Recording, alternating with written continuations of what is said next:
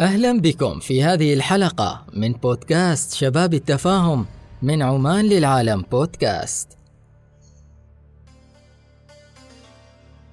في هذه الحلقة نستعرض لكم كتاب عودة السياسة التي لن يتم تسميتها مبادئ السياسة الصناعية للكاتبين رضا شريف وفؤاد حسنوف.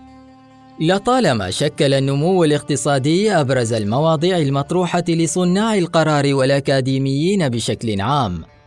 فعلى مدار نصف قرن من الزمان الماضي سلكت الاقتصادات النامية مسارات مختلفة تماما دون أن ننسى المعجزات الآسيوية مثل هونغ كونغ الصين وكوريا الجنوبية وسنغافورة وتايوان. والتي غالبا ما يسلط عليها الضوء على نجاح تخطيطها الاقتصادي. وعلى الرغم من ذلك فإن نجاح المعجزات الآسيوية في السياسة الصناعية يمثل قصة غير مريحة يتجاهلها الكثيرون أو يدعون أنه لا يمكن تكرارها باستخدام النظريات والأدلة التجريبية. وبالمثل يدعو العديد من الاقتصاديين وواضعي السياسات إلى مزيج متعدد من حيث طرح سياسة تدعم النمو وتشمل الانفتاح على التجارة وسهولة ممارسة الأعمال التجارية والبنية التحتية والمؤسسات الجيدة والاستقرار الكلي والتعليم الجيد وتراكم رأس المال.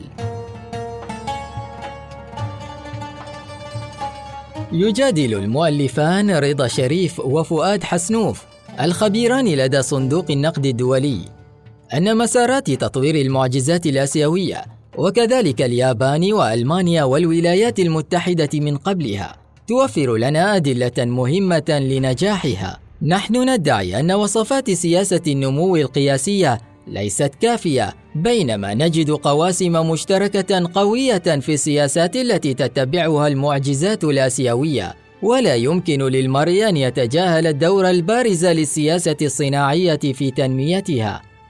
والدليل على ذلك أنهم لم ينجحوا في اللحاق بالعالم المتقدم فحسب وإنما أدى وإنما أدى النموذج الاقتصادي للمعجزات الآسيوية إلى تقليص الفجوة في مستوى الدخل مع معظم البلدان المتقدمة أيضا. وفي المقابل لا يتطرق الكاتبان إلى سياسات الصين على الرغم من وجود العديد من أوجه التشابه مع السياسات التي تتبعها المعجزات الآسيوية لأن الصين لم تحقق بعد وضع الدخل المرتفع. يركز المؤلفان كثيرا على سياسة التكنولوجيا والابتكار كونها سياسة صناعية حقيقية حيث إن الأمر كله يتعلق بمكاسب الإنتاجية من الابتكار وتطوير الصادرات. إن التفسير النظري لعدم وجود نمو مستدام خاصة في مصيدة الدخل المتوسط. يتعلق بتباطؤ الإنتاجية كون أن المكاسب من العمالة منخفضة التكلفة وتقليد التكنولوجيا الأجنبية تتناقص عند الانتقال عبر مراحل التنمية. ونظرا لأن بلد ذوي الدخل المنخفض قد يصبح بلدا متوسط الدخل فإنه يحتاج إلى العثور على مصادر جديدة للنمو لأن فوائد العمالة منخفضة التكلفة ومكاسب الإنتاجية من إعادة تخصيص القطاع من الزراعة إلى التصنيع وتبني التكنولوجيا الأجنبية السهلة وارتفاع الأجور وتآكل القدرة التنافسية قد يدخل الدولة في دوامة ركود مستقبلا في حال استمرار الوضع على ما هو عليه. للحفاظ على النمو يحتاج أي بلد إلى تقديم سلع جديدة باستمرار واعتماد وتطوير تكنولوجيات جديدة.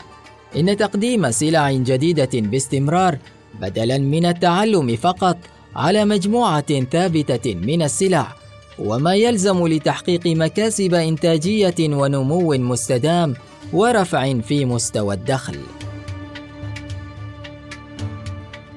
وتشير الدراسة إلى أن سياسة التكنولوجيا والابتكار قد ساعدت المعجزات الآسيوية على تحقيق نمو مستمر وذلك بفضل تأثيرها على تطور الصادرات والابتكار. واستنادا إلى تجاربهما يحاول الكاتبان الكشف عن العناصر التي شكلت جوهرها الرئيسي. يمكن للمرء أن يستشهد بالعديد من الأمثلة من الخطب والقرارات السياسية. ومع ذلك فإن القرارات الملموسة التي اتخذت في ذلك الوقت من قبل الدولة أو القطاع الخاص بتشجيع أو بإكراه من الدولة تظهر بوضوح كيف كانت كوريا في أوائل سبعينيات القرن العشرين جادة بشأن هذه الأهداف. تم ترجمة الأهداف السياسية الطموحة للحاق بالركب مباشرة إلى أهداف دقيقة لتطوير صناعات مختارة وبمبادئها الثلاثية الطموح والمساءلة والقدرة على التكيف. ويمكن تلخيص استراتيجية السياسة الصناعية وتدخل الدولة في المعجزات الآسيوية على النحو التالي: أولاً، التدخل لخلق قدرات جديدة في الصناعات المتطورة من حيث اتباع سياسات لتوجيه عوامل الإنتاج إلى صناعات تجارية قابلة للتطور التكنولوجي تتجاوز القدرات الحالية. ثانياً، التركيز على التصدير حيث من المتوقع أن يتم تصدير أي منتج صناعي جديد فوراً، فحتى مع تغير الظروف تكيفت كل من الدولة والشركات بسرعة. ثالثاً، المنافسة الحادة في الداخل والخارج والمساءلة الصارمة، حيث لم يقدم أي دعم دون قيد أو شرط على الرغم من تقييم الأداء لم يكن بالضرورة يعتمد على أرباح قصيرة الأجل بينما قد تحصل صناعات معينة على الدعم فإن المنافسة الشديدة بين الشركات المحلية شجعت بشدة في الأسواق المحلية والدولية.